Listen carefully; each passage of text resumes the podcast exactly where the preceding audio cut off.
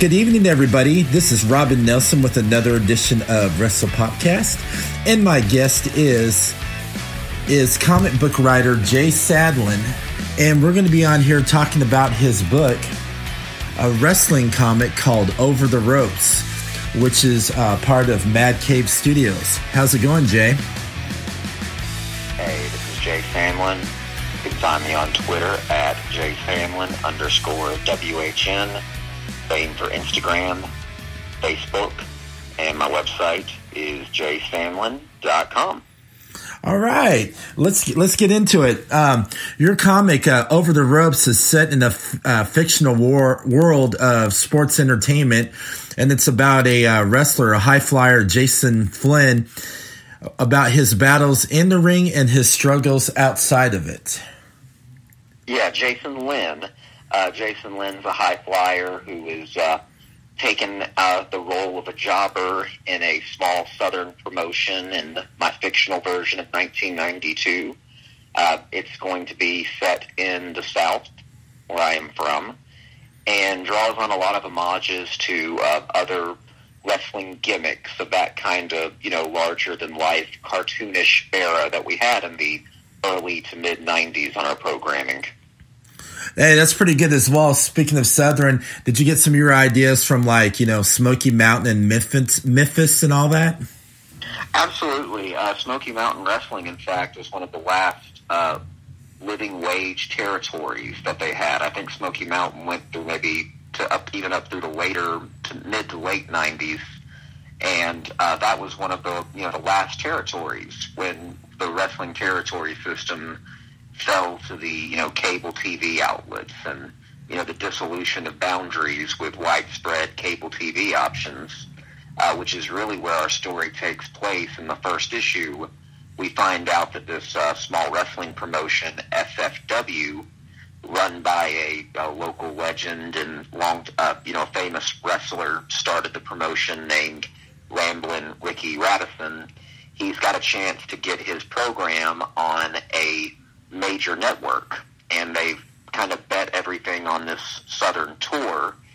So yeah, the the tour will uh, be like like a Smoky Mountain type company or a Memphis type company.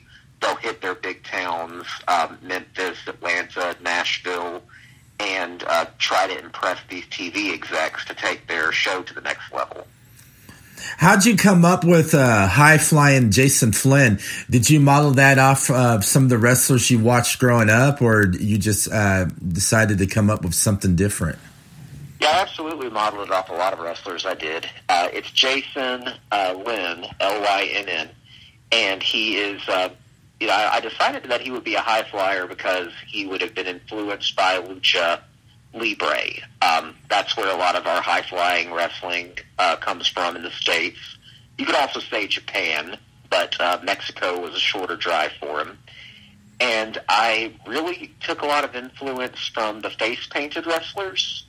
Um, guys like Sting, Road Warriors, Demolition, Ultimate Warrior, and then uh, a lot of the action that the cruiserweights did in the 90s um, Jushin Thunder Liger, um, Ultimo Dragon, and Rey Mysterio to kind of bring that into. Um, I, I think like uh, in '95, Halloween Havoc, Rey Mysterio versus Eddie Guerrero uh, was the match that really made me love to watch wrestling.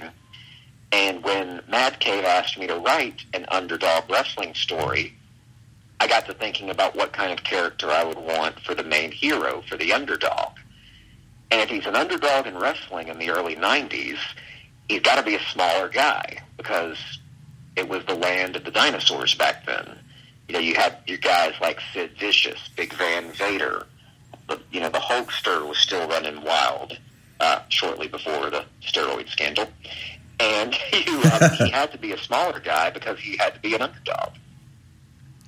Yeah, that's pretty good. Um, I'm looking forward to uh, picking up the first issue myself. Um, I just wanted to see where it all goes and all that, and I just it it's just appealed to me, you know, just like uh, Headlock Comics did, because there's really not that many wrestling comics out there. And then when I found out about Over the Ropes, it's like, man, I'll um, have to talk to Jason Sandlin and have him on, and we can talk about you know a comic about wrestling. I mean, Boom Studios is doing WWE, of course, and then you have Headlock. That, that, so when I when I, when Mad Cave asked me to write a wrestling comic, I didn't know much about any other wrestling comics that were out there. Mm-hmm. Uh, a friend told me about Headlocked, and I did take a look at some of their artwork and their covers but I purposefully didn't read any of them because I didn't want to be influenced. Yeah. Um, and I knew that Boom Studios, having the WWE license, was going to be based around actual real life wrestlers.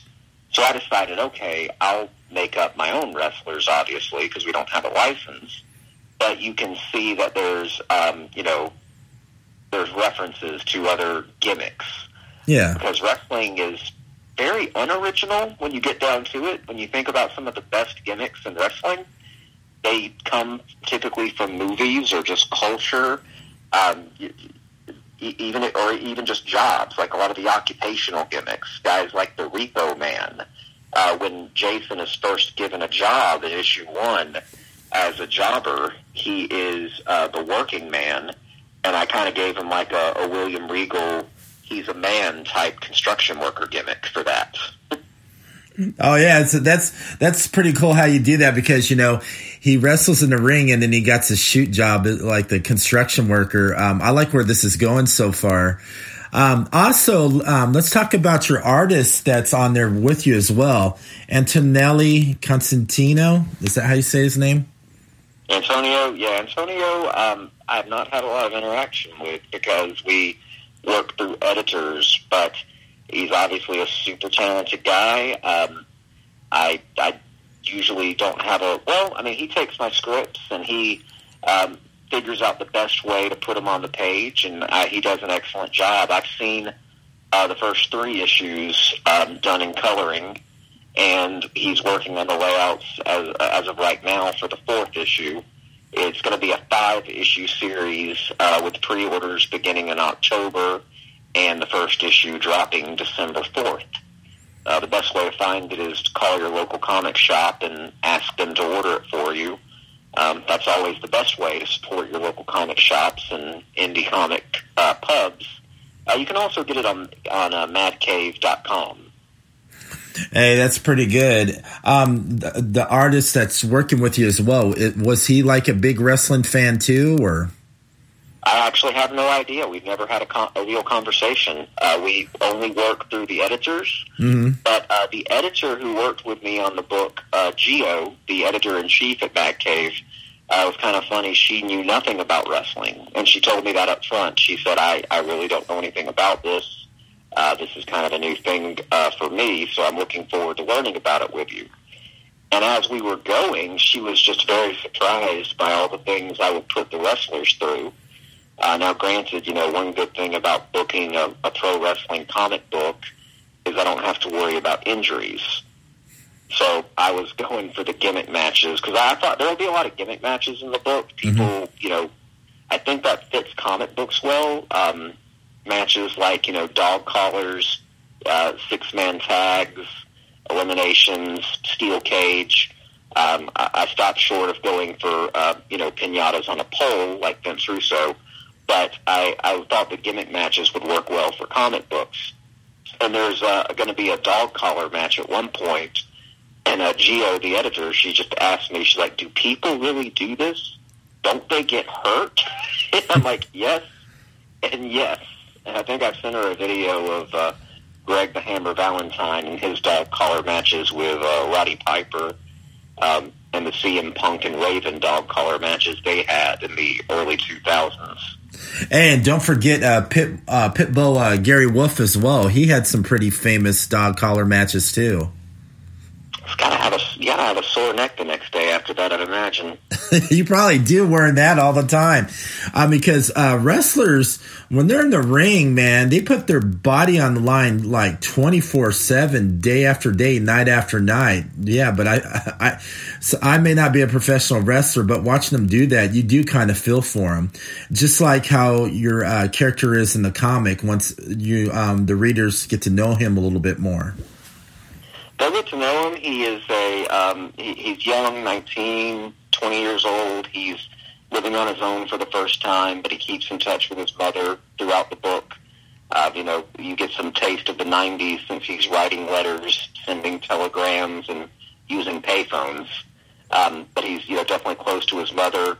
His father is another story, and that's going to be um, kind of a recurring theme, uh, you know, in the book, is that his father wasn't there for him and has been trying to get in touch with him, but he doesn't want to. And there's there's reasons for that. Oh, I believe it as well, and I'm looking forward to it. So, what uh, influenced you and pursued yourself to be a comic writer? I, you know, I just I'm a writer. I don't really think of myself as a comic book writer. It's all writing to me. I have read comics um, since I was five or six. I probably started with Archie's uh, Sonic the Hedgehog run and moved into Spider-Man. I've, I've been in Spider-Man ever since. Um, it was probably in 2016 that I was reading uh, just a novel that my friend had let me borrow for a trip because I've always been a big reader, but I, I read this one novel and just thought to myself, I think I can do this. And it wasn't very good when I first sat down and just started writing and writing, but I was able to take a lot of rejections that came at me for the next two years. And then uh, a year ago, uh, sep- this time last year, it was September 2018, Mad Cave had put uh, out an opening for writers. And they put the posting, they said if you uh, submit, take one of our existing comics and write a 10-page script set within that comic world.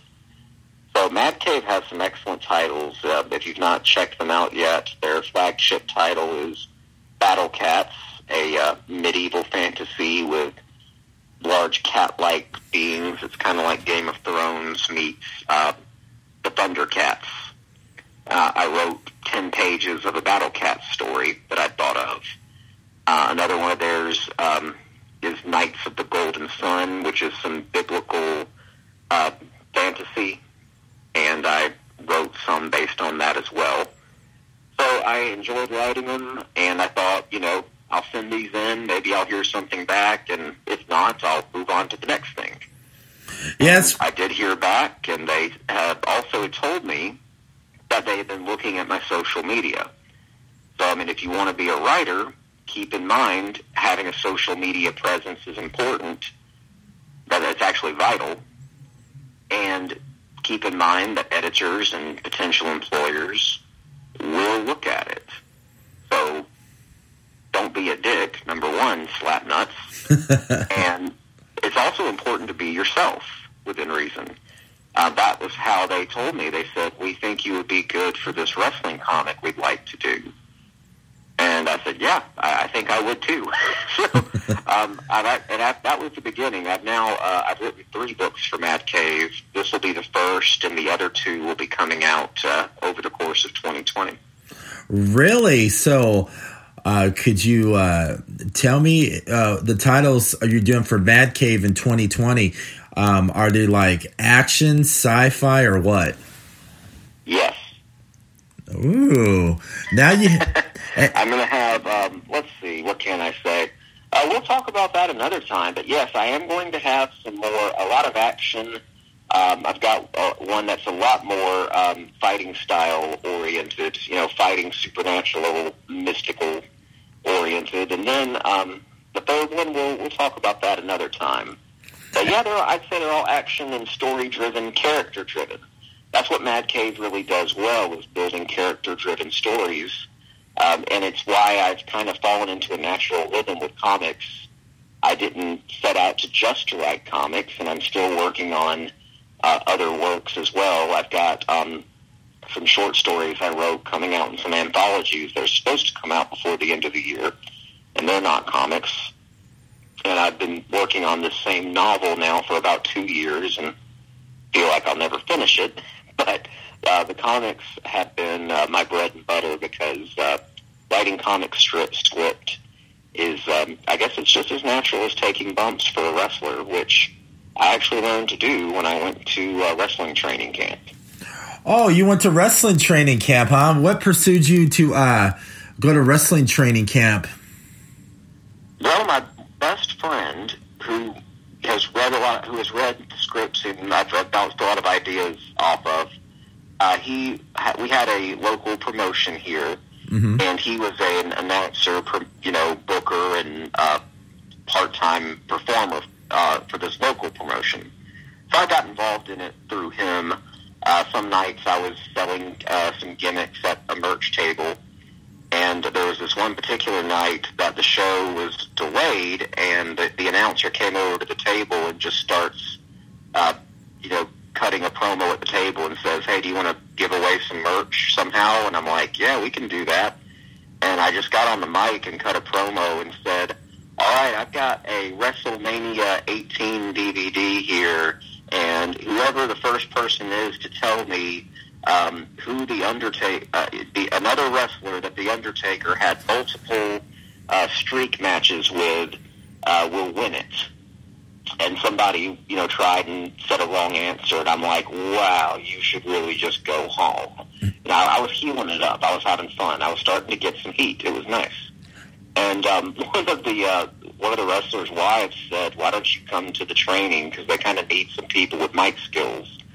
And I was like, oh, well, sure, I can. And I'm not going to tell you I went to training a lot. I went uh, one or two nights, and I, I stopped because my uh, she's my wife now, but we were engaged at the time, and she she didn't want me to keep going. But I had a blast, and they I, I like taking uh, back bumps, front bumps, uh, working on um, some. Let's see, we worked on some power slams. We did the uh, the Flair bump in, in the, the ring post corner which is not that hard to do if you can just get your feet uh, or get your head over your feet or however it is.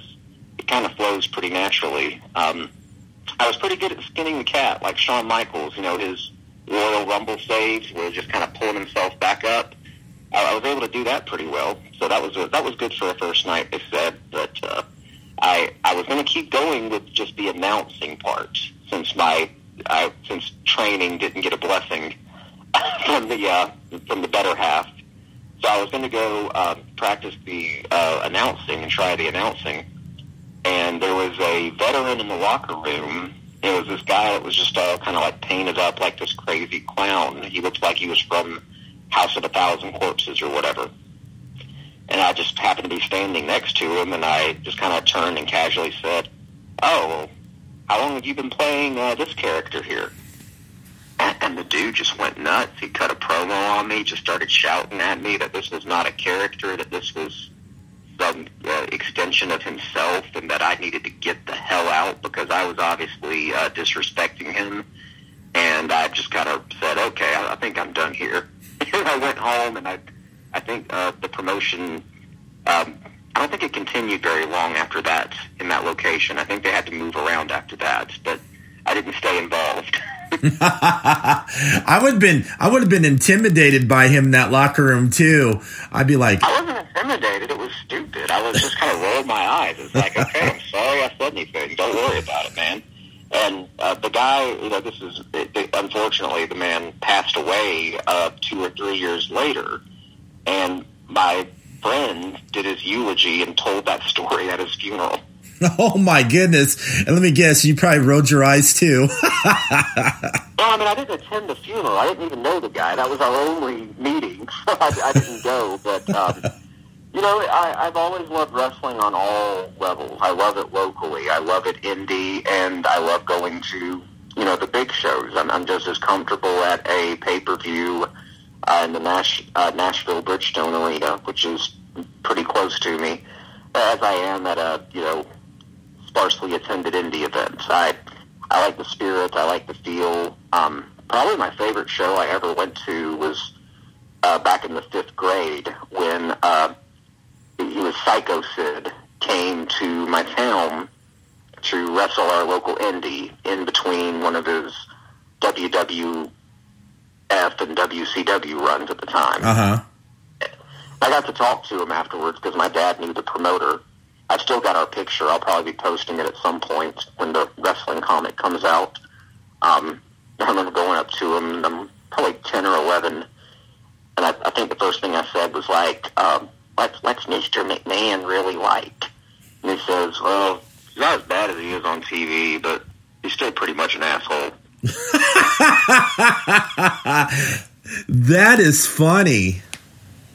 Yeah, yeah. He, he was a, you know, I will say he was a class act. He came out after the show and signed for everybody, like every kid. And it, this was just a rinky-dink show, you know. This was not. He, he had been world champion and you know worked WrestleMania. He didn't have to do that. And I, I always that as I got older, that that meant a lot to me that he did that. Uh, that's that's a great story. And when you were like training at the time, um, you know, before you you know talked to your better half, and then and then if she did let you do it, and if you uh, became an indie wrestler, did you have like a whole uh, character gimmick that you were going? to... Oh, I spent so much time just coming up with gimmicks. I, I you know, one night of training, then several months of coming up with gimmicks. Yeah, um, I was going to be. Uh, uh, Superboy. That was going to be my gimmick because I was so into comics. that is pretty cool. And look at you right now, man. Um, you're a big wrestling fan. You're a big comic fan. You're writing a wrestling comic for Mad Cave Studios, man. You're on, t- and plus you um, went to uh, train to be an indie wrestler. Look at you. You're on top of the world right now. I'm not going to ever claim that I trained to be a wrestler. I'm going to say I went to a clinic. just, I went to, but it was it was valuable because I mean I did get to see what the basics were like in the ring, which is more than mm-hmm. most people get to do. So that did help in writing it because uh, kayfabe is an important theme in the book. That was actually my working title for the book was kayfabe because uh, my favorite type of wrestling is the type where the lines are blurred, where maybe you know that this is predetermined, you know that this is scripted, but if something can happen on the show that can make you say, hey, maybe that was real, it was a really good show. So the with the book, there's going to be a lot of backstage drama. There's uh, crooked promoters. There's family ties. There's uh, you know the spoiled promoter's son who is, you know, getting elevated above all the others on the card and just, you know, thinks he's hot shit. And all that they're doing backstage is, you know, the real story as opposed to what happens in the ring. They go in the ring and try to work out their um, issues backstage in a way that's still entertaining to the crowd. But you feel a real sense of uh, danger for the characters because you know it's not just a show to them. I like how you're going to that approach as well, and it also um, I read some of the samples of it as well. It kind of reminds me of an old school feel from back in the day as well, too, which is kind of great. Yeah, it was important to decide when the story would take place. That was probably the first thing I had to choose, and it was originally for me. It was between the '70s and the '90s and I, I had to go with the '90s because that's what more people associate yeah. with. You know, at this point, uh, the '70s were cool too because you know in the '70s you had the territories were in full swing, and you had the promoters, and I, I see the wrestling promoters back then as almost like these crime families who would you know trade their muscle around for you know big scores um, when you get to the 90s, there's still some of that territory feel around in 92, but you can see the writing on the wall and it's definitely on its way out, which is kind of what leads our, you know, main villain, the promoter, uh, Mr. Radisson, to say, you know, he's got to bet everything on trying to get his show uh, to the big time, or he'll go, you know, he'll go the way of the Crockett's Cowboy Bill Watts, uh, AWA, Gagne, all those. Hey, that's a great way to go. I, I miss those days. I, I, you know, grew up in an old school uh, era too. Um, I grew up out in the I grew up in the '80s and watched wrestling in the '80s, which were also great as the '90s as well. Um, on Over the Ropes, um, have you been like uh, you and Mad Cave Studios? Have you guys been going like to uh, different conventions and uh, different types of uh, you know festivals to get the book out?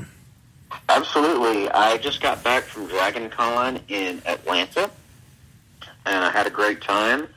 Got to see uh, Dustin Rhodes, aka Goldust, get a photo op with him and exchange a few words before you know he had to move on to others. But uh, he was also very gracious. He is uh, he's one of those he's one of the few wrestlers that seems to just get better with age.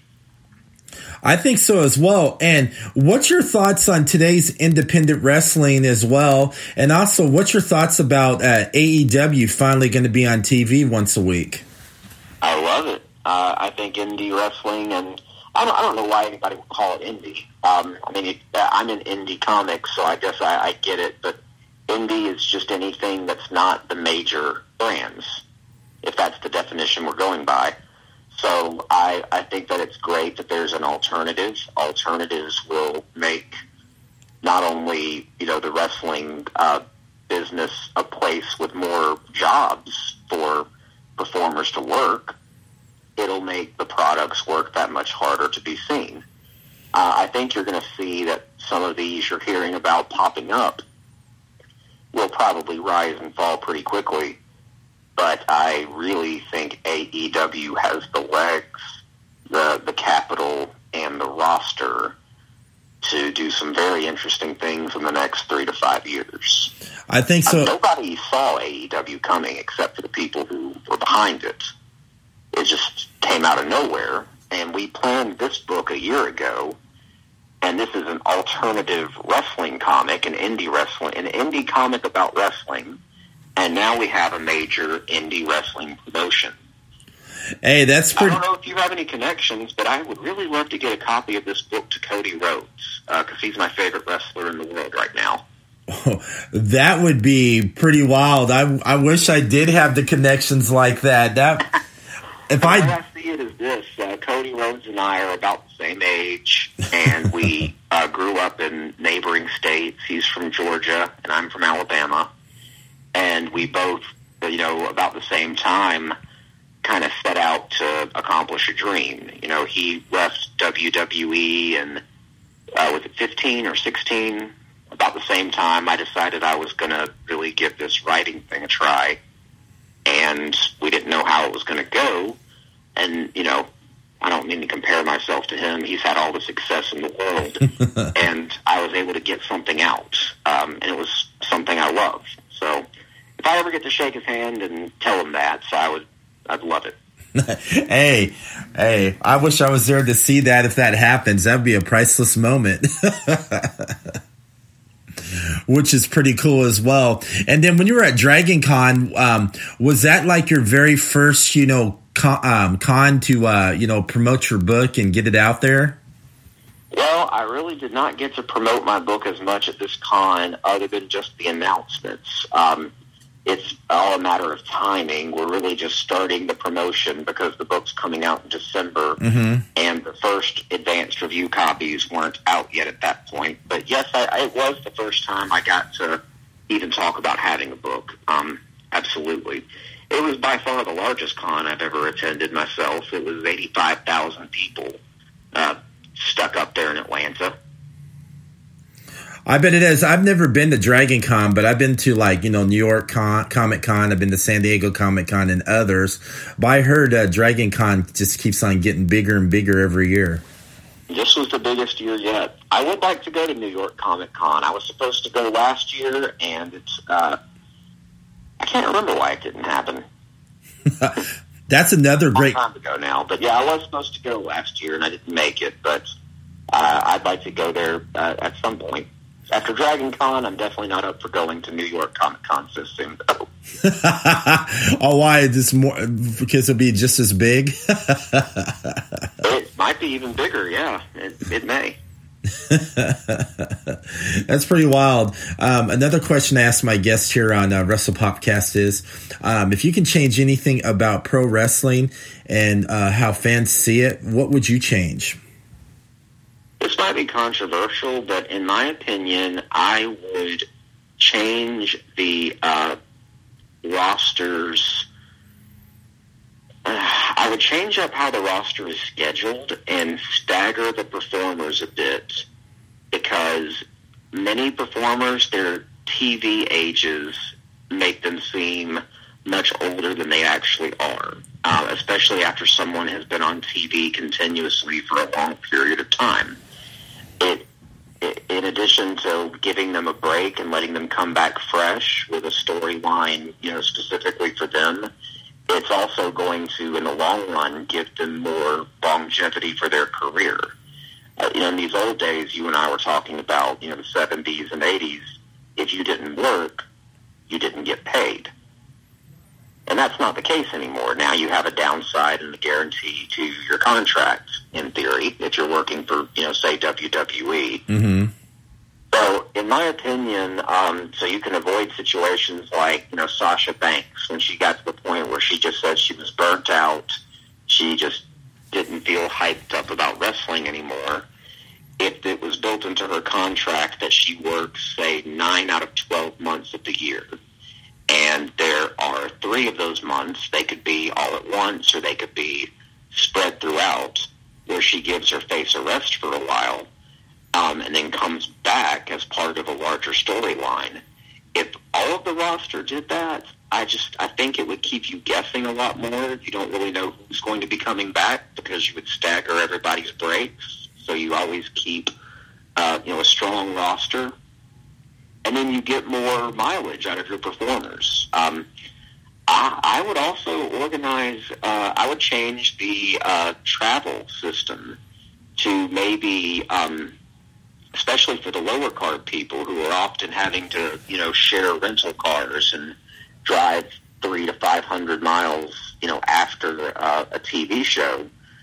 I, I think it would be worth the investment to come up with a better system. You know, get them drivers, get them buses with some leg room, um, kind of like they do on foreign tours. I, I know that it would cost a lot, but I, I really think that's almost a uh, a well-being thing. I'm surprised there aren't more, uh, you know, traffic-related fatalities for wrestlers, uh, like Junkyard Dog, you know, fell asleep driving and passed away.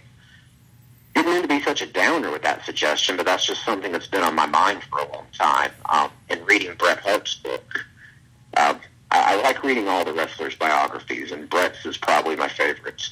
Uh, he wrote about how he felt like the, you know, the, the calendar and the schedule if, if he didn't have a driver at some point, that he just, you know, may have been one of the people to fall asleep and just veer off the road at some point. Oh yeah, that usually happens too. Um, like, but back in the old days, and to prevent that, they would get like four or five wrestlers that would travel together, so where they would take turns driving, which they did as well. Yeah, I I think we could do better than that. I think give you know it's also a a, a body issue. You know, maybe give them uh, some leg room, give them a, a ride, and you know you'll it, it may cost more, but I, again, I think you would get more life out of uh, the wrestlers. Because the guys who make it the biggest in the wrestling business, when they really make some money, their big purchase is they buy themselves buses. And you know, I, I think I was on Randy Orton's uh, documentary when he talked about getting his bus. He said, you know, this bus is really an investment in my knees. And my health, my sanity a bit, and it's uh, you know, it's the first thing they get when they really hit it big. I think you know Triple H, Big Show, Cena, Orton, um, maybe CM Punk had a bus. Did Punk have a bus? I think he did. I d- really, I didn't know that. Wow. Could be wrong about that. Don't quote me on that. yeah, exactly. So just have like a, a punk mobile shaped like a microphone and call it the pipe bomb. oh, that, I, I, like that as well. So when you're not, you know, wrestling comic. that would be an interesting wrestling comic too. And speaking of that, you know, Punk loves comics too. CM Punk was writing a little bit of comics for a bit too. Punk has written several comics that I've read. I have really enjoyed his work um, on Thor. Uh, he wrote a Thor comic, and he's written some others that I've wanted to check out. I don't think there's a snowball's chance in hell that he would read mine uh, about wrestling, since he doesn't seem to really enjoy getting into the product anymore, since he's moved on to other things, and I wish him well on all of that. Uh, he might like my next one though. So we'll have to see. I know, and I'll definitely have to have you come uh, back on in 2020. We can discuss that. we'll be dropping the announcement about the next one. I would think that would actually be in December. So just mark that. Yeah, it, may even be earlier than that. So we'll, we'll see. Yeah, um, how I got into uh, Mad Cave Studios, um, uh, reading uh, their comic, which was Battle Cats, which you talked about earlier. Um, that was my first Mad Cave Studios book I got into, and I loved it. Um, I picked up the first ish issue when I was at C2E2 in uh, Chicago, and they had a you know big Mad Cave Studios area, and you know I always like to you know uh, look for um, different cool uh, like indie titles. I mean, I'm a big DC fan as well, but I also like my independent titles. So I was trying to find something new and fresh, and I went up to him and was like, "Hey, this Battle Cats is you know pretty cool." So ever since then, I've been reading the Battle Cats, and then when I found out um, Over the Ropes was coming out, I was like, that got me interested as well because, like we talked about earlier, um, I also read uh, Headlock Comics too. I mean, which is good too. But when I found out about your book and um, read a little bit more about it, it got it got more of attention for me. You know, like in the '90s old school style, and I was like, you know, something. This book um, I have a feeling it's going to be a great read, and you know, and I hope it ends up getting like really popular and where we can get like many more uh, issues in the future uh, about high flyer Jason. That is the hope. Uh, Jason is uh, he is um, comes from a wrestling background, um, mm-hmm. you know, that takes place before the main story. And in the first issue, he goes on this blind date Mm-hmm. And, you know, you talk about old school. I was trying to think of one. If I could, in, you know, take '90s wrestling in one picture, you know, off stage, what would it be? Mm-hmm. And what came to mind immediately was the picture of The Rock wearing that black turtleneck, Zula pants, and the fanny pack. Yep. So I, he was going in the first issue. This isn't really a spoiler; it's already out in previews. But he goes on a date and he dresses like that. He tries to be something that he's not, and his date tells him, you know, if you want some free advice, stop trying to be something else. And that's when he takes the plunge and gets his previous wrestling persona back, and he becomes the Phoenix. I like the name to that. That is cool. The Phoenix. I wrote. I, I wrote him. Uh, I, I, can't write music, but I wrote some lyrics to uh, some entrance, uh, an entrance theme. I wrote for him. he's um, he's pretty. Uh, he's fleshed out in my mind. So uh, hopefully you'll see that on the page. Yeah, I'm looking forward to it as well. Since um, since um, you know, uh, besides you know, you know, writing, you know, doing your short stories, writing comics, and you know, enjoying you know, um, you know, pro wrestling as well what do you like to do on your spare time when you do have spare time?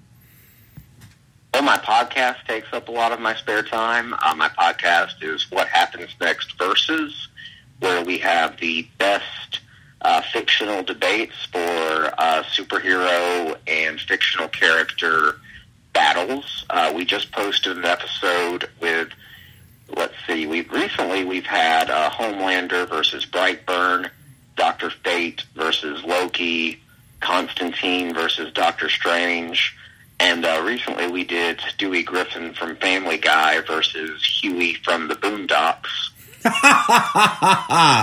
that is wild. I would love to. I would love to see um, Dexter from Dexter's Laboratory take on Brightburn. That'd be kind of cool. Dexter, yeah, Dexter. You know, he, he you'd have to give him some serious prep time. You'd have to give him, you know, his laboratory because he's he's not a fighter.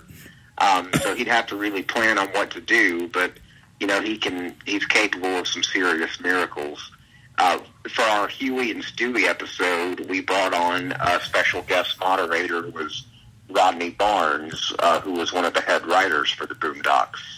Oh, awesome. I'll definitely have to check that one out. Um, speaking of Boondocks, um, did you hear that uh, HBO Max is going to be getting uh, 24 new episodes of the Boondocks? I did. I read that it's going to be called a reboot, which I don't really see a reason to reboot it because the characters are pretty Yeah. But, and uh, I saw the artwork, and the artwork doesn't really look a whole lot different from the previous series, so I don't know if it's a continuation or what, but I'll definitely check it out. I'm a huge fan of the Boondocks. Um, the last season they did, not so great, but um, I'm hoping they, you know, kind of get back to the back to formula with the new one. I, I don't know if it's going to be the same voice actors or not, but I hope it is. I hope so too, because I really did enjoy that series as well. And I also read, you know, the comic strip too, which was, you know, pretty good too. So I'm looking forward to that. I mean, that kind of got me happy a little bit about um, getting some more Boondocks. For sure. Um, and also another strip I used to read as well. Now they're thinking about doing a cartoon of it as well. I was reading up was The Far Side. Yeah, I heard Far Side. I heard is coming back. I don't know about any live action, but I know they're making some cartoons. My favorite comic strip of all time will will always be Calvin and Hobbes. Oh gosh, I miss that comic book series. I mean, the, the comic strip series. I bought the whole, uh, you know, complete, you know, companion of it, where he brought everything out and then uh, put it in all in one big book. Oh my gosh. Yeah, I, I I've got a lot of those books. Um, you know, their creator had said there would never be any cartoons or any live ad- live action adaptations. That just wasn't what he wanted for it. And it's obviously his decision, but uh, I wish he hadn't because I, I think it really hurt Calvin and Hobbes in becoming as culturally relevant as it really could have been for as long. Um, you know, the thing about art is it's something that you may begin but true art is always continued beyond the creator. He didn't want it to go beyond his vision for it, and that's all well and good. Someday it probably will be picked up and carried further, just because that that's the fate of all you know quote good art. And that would be my hope for this book as well, for Over the Ropes and anything else I'm writing. Uh, any creators should hope that their work outlives them, even though it means handing it off to somebody else at some point, uh, whether it's you know posthumously after you pass away or you know while you move on to other projects. So if we're starting something here with Over the Ropes and maybe it goes further, uh, maybe eventually we'll be writing stories up in the you know the, up in the present day. hey, that'd be pretty. That'd be pretty good um, like I said, um, I'm looking forward to this well. Um, so, uh, where else can they also find you on social media too? If they want to follow you and see what's going to be happening with uh, Over the Ropes and you know Mad Cave Studios and all that great stuff. Well, follow Mad Cave Studios for sure. They do a lot on Facebook and Instagram, and Twitter is great at Mad Cave Studios. I know that in October uh, the Mad Cave accounts and my own account at jsandlin underscore WHN, we will be having some giveaways for copies of the book. So keep an eye on that and snag one. But if you want to support indie comics, please go to your local comic shop and ask them to order Over the Ropes from Mad Cave Studios and any other Mad Cave Studios titles you might want to check out. I will definitely be um, getting that on my pull list at my local comic book store. It'll be right up there with my Battle Cats. well, you are a uh, a king of Lawler proportions. hey, that's right. I, I, mean, I love my Battle Cats, and then for a while, the comic store I was going to quit, you know, getting them, so I had to go uh, order online at uh, Midtown Comics in New York to get my Battle Cat crave. good choice. Yes.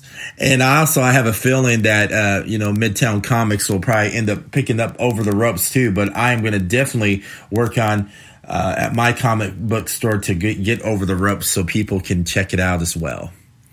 That'd be amazing. Um, if you get uh, their info to uh, Mad Cave, they'll send them uh, some nice press packets and swag and all that good stuff.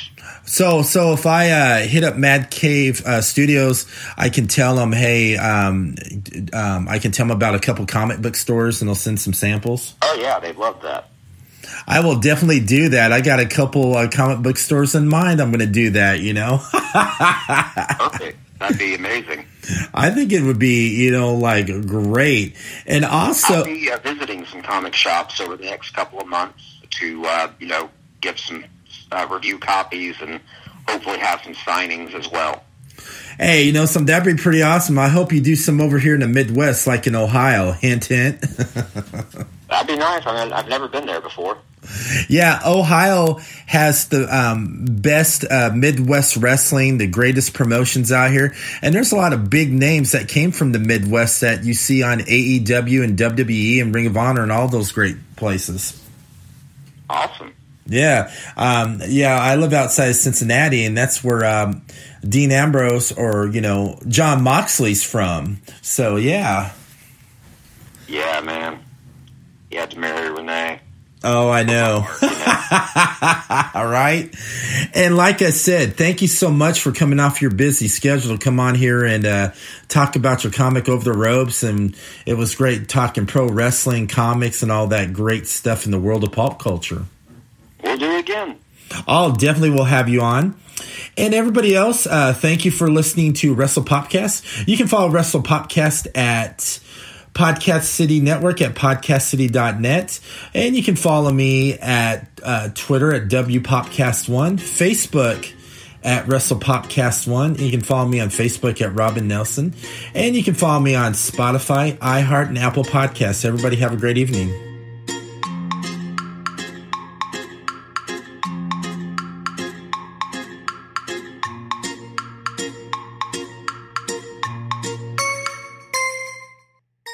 What's up, Popcast listeners? This is Jargo from the Hitting the Marks Pro Wrestling Podcast, as well as HTM Sports, right here on the HTM Podcast Network. Listen, if you love Robin's show, then chances are you'll enjoy ours as well. We talk a lot of Ring of Honor, New Japan, MLW, AEW, NXT, WWE, you name it, we've got you covered. So hit that subscribe button. Be sure that you catch the Hitting the Marks Pro Wrestling Podcast, the weekly flagship, right here on the HTM Podcast Network.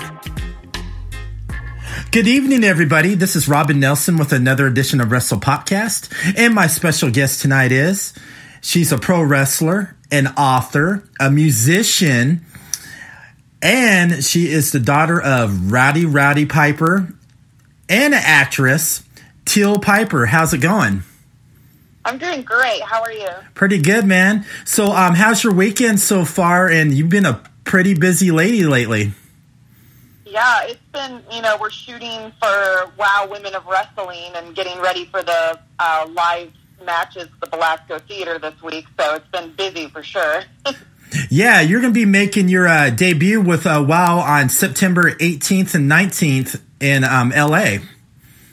Yes, yes, it's been very exciting. Uh, it's been quite the whirlwind of a summer. I bet it is. So, um, how excited are you to be part of a you know a great promotion? And what's it like uh, working with the ladies of the roster in the locker room?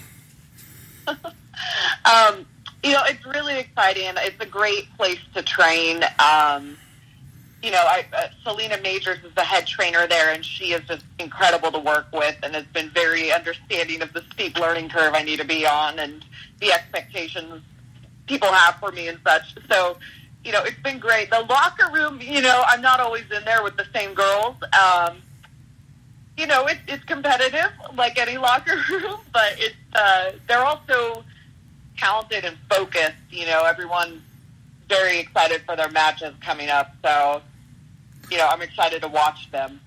Really, and um, so how pumped are you when you get a chance to get in the ring at WoW as well?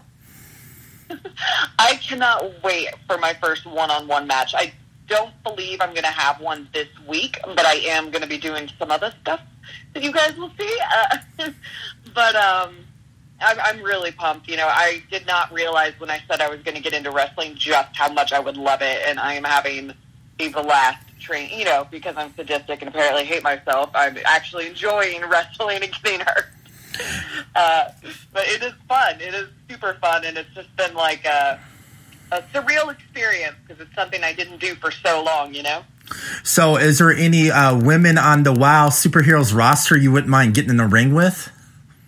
Oh, so many, so many. Uh, Tessa Blanchard. I mean, she's a phenomenal talent, and you know, she is a Legacy's kid, and you know, I think I would love to work with her in the ring and just kind of kind of see where I'm at, you know, and and maybe maybe have a little legacy match there. That would be really cool. Um, Steffi Flays is another one that I've I've seen work and I think would be fun to get. I mean, right now where I'm at in my career, there's so many people I want to get in the ring with because I really want to see how I stand up against these people, you know, and where my skill level is at. So maybe I'm maybe I'm being a little competitive, but I'm pretty geared up for a lot of people.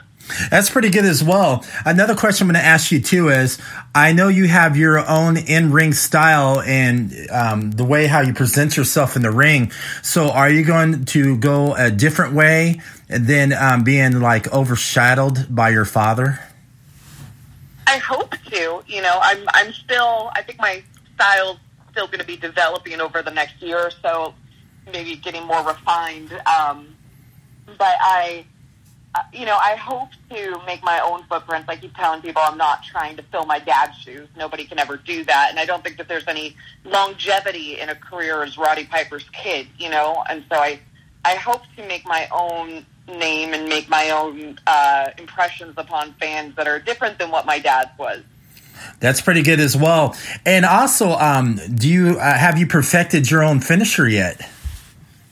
I'm I'm working on finishers. I don't have one that I've picked yet. At least, you know, I don't want to say which ones I'm thinking about until I get in the ring and show people. But you know, I, I definitely have been looking at them and, and uh, working on various ones, trying to figure out which one I think is going to be the best fit for me. That's pretty good as well. Um, let's talk about uh, AEW All Out, where you were in the uh, Battle Royal. Um, what was that like coming out to a huge audience over at the Sears Center in Chicago. How were you feeling when you were walking down that aisle? that was absolutely crazy. You know, most wrestlers, their first match has like 20 people. Uh, so no pressure at all for me. That was my first match. Uh, and, you know, I got kicked out pretty quickly, but hey, not not the worst. You know, I'll, I'll do better next time. I, I definitely learned some stuff. Coming out was super just nostalgic for me because everyone gave me this huge pop like they did for my dad, and it was really sweet of them. And I felt like I could just turn around and he would have just come out, you know. Oh, that's that pretty. just really cool and gave me a nice confidence boost as I walked down to my impending doom of 21 women. Oh, hey, that was good. I watched that as well. Um, I was talking to uh, a, a fan of mine on Twitter, and um, he wanted me to ask you this question. When you were in the Royal Rumble, it, um, it, seemed like you weren't in there that long and disappeared, and it seemed like you weren't really eliminated. He was hearing uh, Jim Ross even saying that that you weren't eliminated, and the next thing you know, you were just weren't in the ring. Well, uh, the camera, you know, there's there's a lot going on, but if you if you rewatch it, I was eliminated. Uh, awesome Kong threw me out over the middle rope, and I got back in, and immediately ODB caught me out. I don't think she cared for the eye poke, so I did get I did get eliminated. Um, yeah, unfortunately. That, yeah, that's pretty good. I, I, just had to ask that question. There was a bunch of people asking that. They're like, "Go ask Till," and I was like, "I will, man. You guys need to calm down." if you rewatch, I, I you can see in the background of like they the camera switched focus for a moment, and that's when I got eliminated. Okay, I'm gonna definitely have to check that as well because I've been having so many people asking me that. So, um, you know, that's why I wanted to ask you here on this podcast tonight to to get the real answer. yeah. Um, also, when your father passed away, uh, you and your brother uh, finished his latest book, Roddy. Um, was that pretty hard for you and your brother to finish his uh, latest book after he passed away? That was one of the hardest things I've ever had to do. You know, he um, it was kind of contractually obligated. Somebody in the family needed to finish it, and you know, they reached out to me, and I immediately brought my brother on board just to be, you know, knew so many, so many people in the wrestling world at the time that I didn't know, and you know, had other sides of Dad's life that he could help me with. So we kind of, you know, tag teamed on the book, and it was you know, it was surreal. There were all these interviews Dad had done. We had a lot of it on tape and stuff where he went back because he didn't remember a lot of his past life, and so he would go back and talk to people and try to get their story of what happened because he wasn't really sure. And so it was just it, it gave us a good direction as to where he wanted to go with the book. Um, but ultimately, we decided to uh, tell it from our point of view and narrating it as us rather than his narration because that just seemed weird, even though he had written some of it already. Um, but it was it was very hard. It was also something that I think helped force us to deal with his death as well. And in the end, I think it was a positive experience. You know, we're very glad we did it. That's pretty good. Um, I read the book and it was actually pretty good. And you know, I kind of felt. Thank you. Yeah, I kind of uh, felt it how you guys were writing it. I know it was you and your brother writing the rest of it, and it just felt like I was feeling it too. You know, feeling the sad loss of your father as well when I was, you know, reading the ending of the book and that as well. Yeah, yeah. Well, thank you. I, we worked very hard on that. I mean, he was such an interesting person. There could have been five books about him. I swear.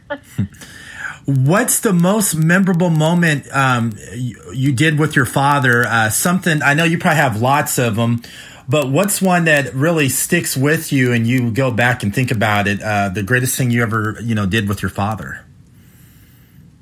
Wow, you know we did so much together. Um, I had, you know, it's one of those things where it's like the little things are the greatest things. Um, for me, it was just we spent a lot of time together, and I just missed hanging out with him.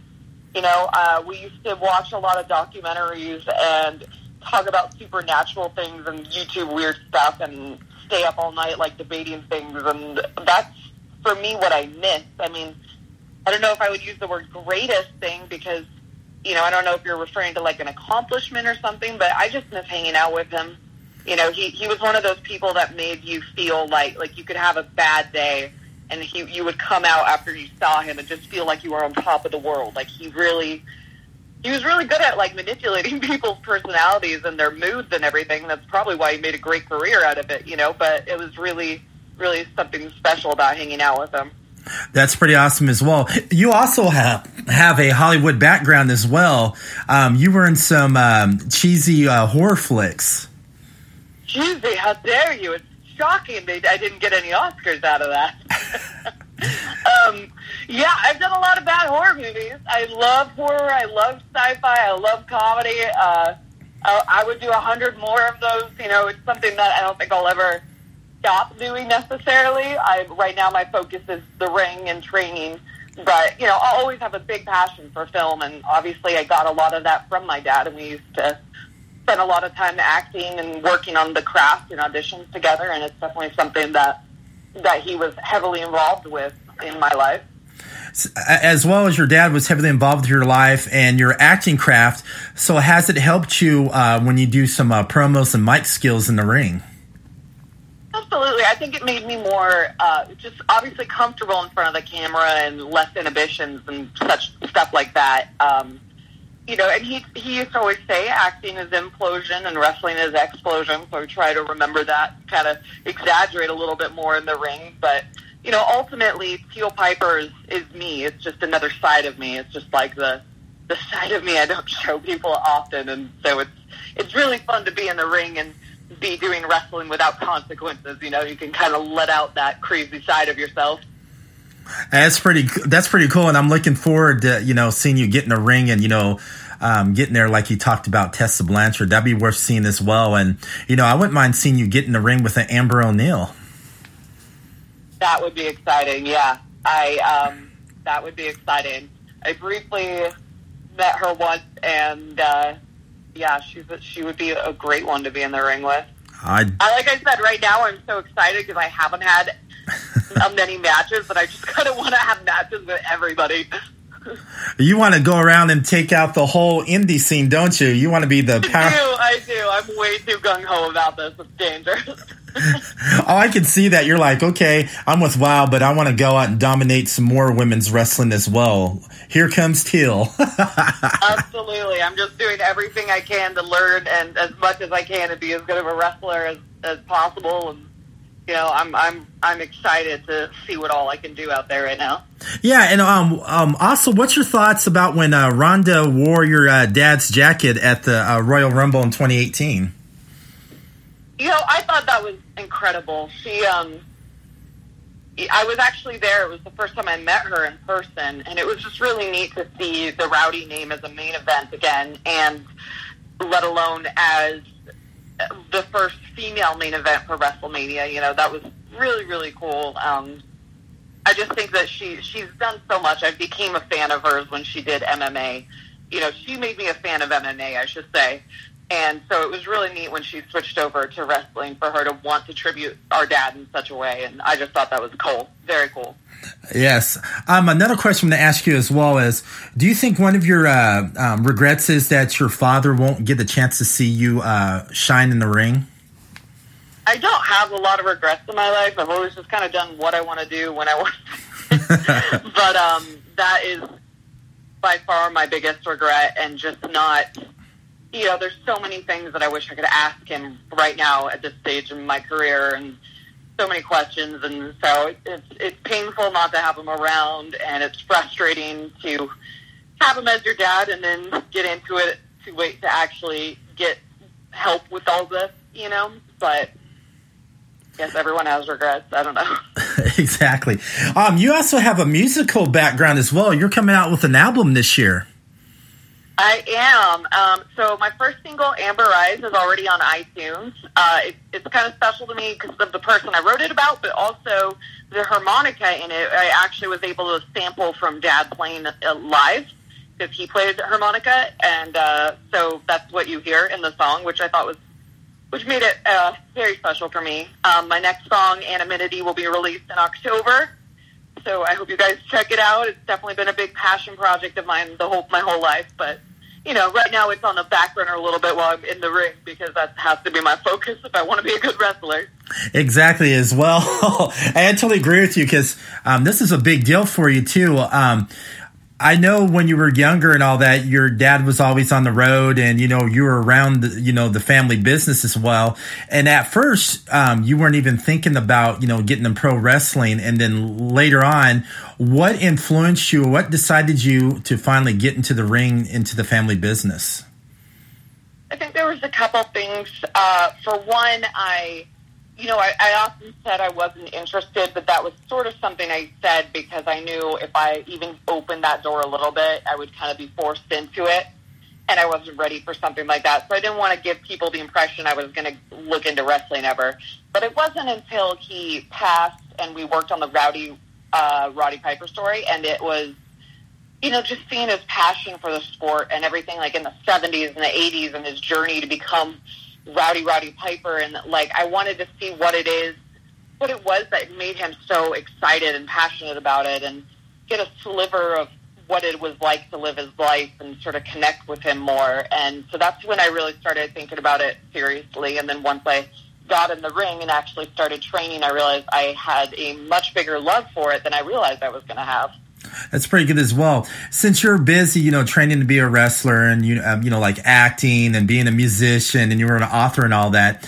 What does Teal Piper actually enjoy if she has any like relaxation time? well, obviously, I play guitar and piano, and I write music, and that's a big uh, like. I do other stuff though, like I do stupid things like adult coloring books. I'm like terrible at it, but like can barely color in the lines, but I still like it. Um, and I'm big into animals. I do an obscene amount of charity work, especially for Bunny Love Rabbit Resource Center in Van Nuys. Um, just because it, I don't know, I got I started work, volunteering there, and now I'm like always there. That's actually where I'm going as soon as we're done.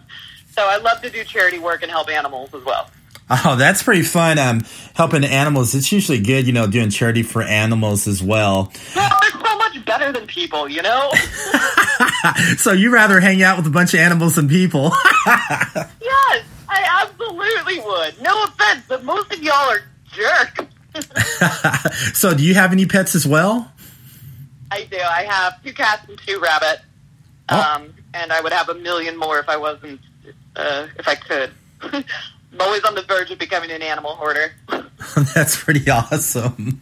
So, uh, what what's your thoughts on independent wrestling today? I think it's an incredibly exciting time to be in the wrestling industry. There's so many options. You know, you have New Japan and you have Wow Women of Wrestling, and then you have AEW, which is obviously a huge, huge new company, and it's you know, there's just so much, so many options, and I think it's helping bring the level of show higher. You know, all of these companies are putting on better and better and better shows. You know, not I don't want to say to compete, but just you know, it's inspiring. I think all the way up to WWE. You know, that's making them want to deliver better and better products.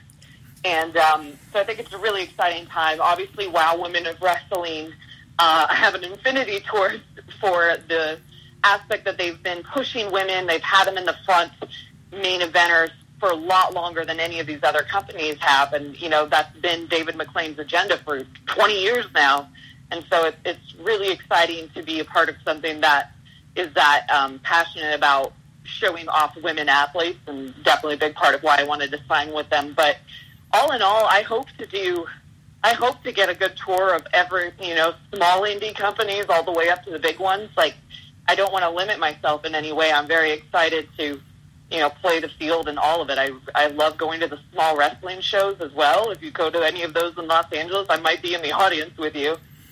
That's pretty good as well. Um, I live in the Midwest, but um, you know, I grew up out in the West Coast as well, most of my life in the Midwest. And if you ever decide to, you know, venture out into independent wrestling, you should come out to the Midwest. I mean, they got a lot of great wrestling and promotions out here, and there's a lot of, you know, big names that came from the Midwest that you see at AEW and WWE and all those absolutely, great- absolutely.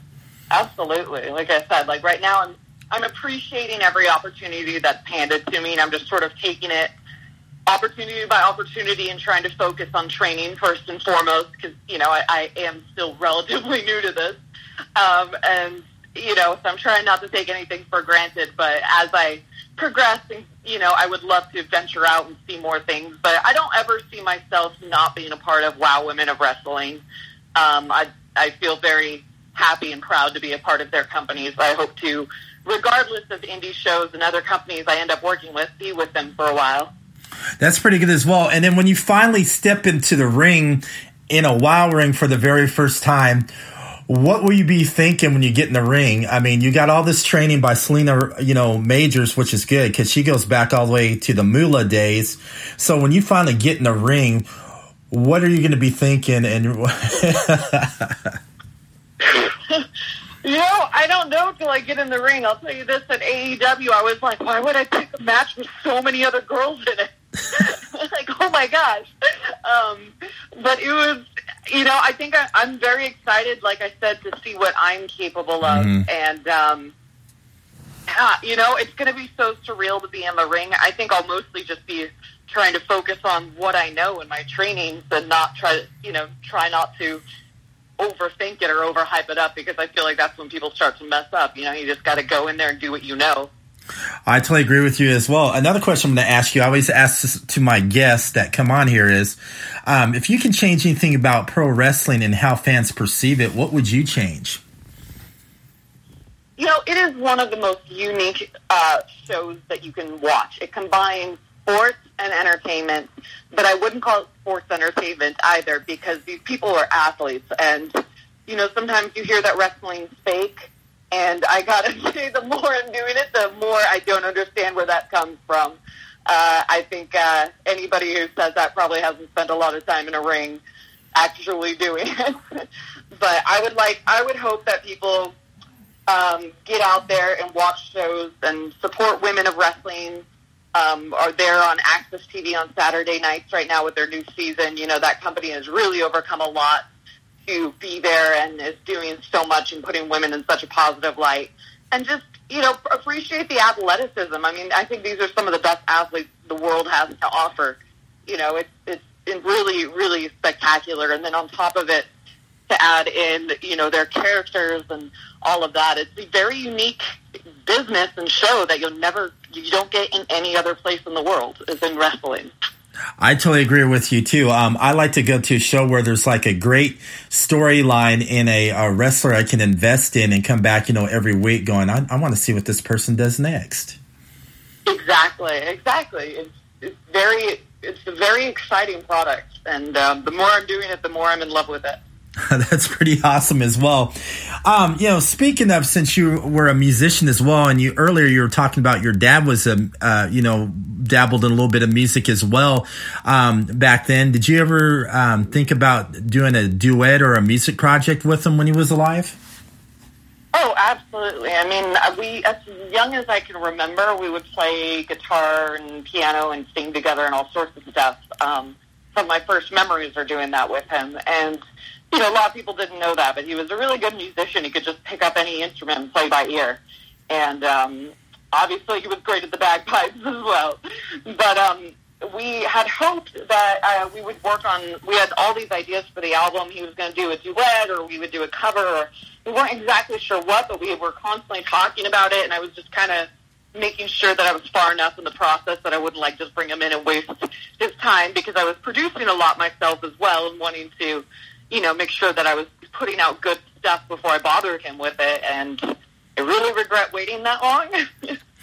Hey, that would have been good if you guys really did something. That probably would have went on the airwaves real quick. I don't know, but I yeah yeah it's definitely definitely a bummer. There's so much I wanted to do with them.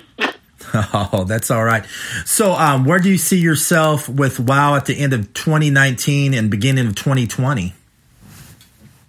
I think the beginning of 2020 is going to be very exciting. Um, you know, I kind of joined WoW in the middle of this season, so it's, you know, they kind of are like, I'm training and I'm learning and they're putting, uh, and I'm being inserted in where, where I can, but I think that you'll, you as you watch the show, you'll get a flavor for, I'm it's going to be quite the nice setup for 2020.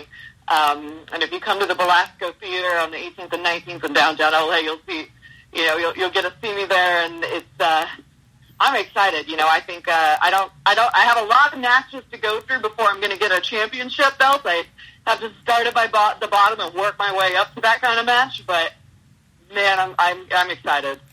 so, uh, do you have any surprises for the fans as well when you finally get in the ring? What do you think they're going to suspect of Teal Piper? I mean, it wouldn't be a surprise if I told everybody. oh, come on. You can say something. Say it like I'm not going to come out in my dad's kilt or anything like that. I think that'd be disrespectful. Um, I think he'd want me to, you know, do my own thing and not just, you know, mooch off of being a kid or whatever. So, you know, expect me to do my own thing and hopefully you guys like it or hate it. I don't really care which. Just yell at me either way. Be loud about it. Uh, and yeah, uh, I don't know. so, um, is your brother Colt? He's is he going to be, um, be out there and support you as well? Uh, he will not be here for the Belasco show. Um, we have been talking though, and he's definitely been throwing some pointers my way. And you know, I don't know. He might get back into wrestling. I don't know. He's, he's definitely excited about it again now that now that I'm doing it. I know he's. Pro- it's kind of a dream of mine for Colt and I to do a brother sister tag team. Like a personal goal, so we'll see. Oh, that would be pretty awesome. I would love to see, you know, Colt get back in the ring, you guys uh, become a tag team, and who knows, win some titles. Wouldn't that be awesome? I want to do it. Colt probably does too. He's like, dang it, if you're going to do it, I'm going to get back into it again. yeah. so, uh, Teal, where can everybody find you on social media so they know what you're going to be doing next? And also, you know, wow, women's of wrestling. Yeah, so Teal Piper on Instagram and Facebook, at Ariel Teal on on Twitter, um, and go check out www.wowe.com. That's the Women of Wrestling's website. Uh, if you want to come to any of the shows or just see, you know, where you can catch um, any of the future stuff or the you know, AXS TV on Saturday nights and, you know, just support them. It's, it's going to be an exciting adventure and I'm very, very happy to be a part of it. And also, where can we get some of your cool merchandise, like your tees? Yeah, ProWrestlingTees.com. Look up Teal Piper, and I have T-shirts out, which are so exciting. And I keep telling people I'm going to mark out so hard on anybody I see wearing them.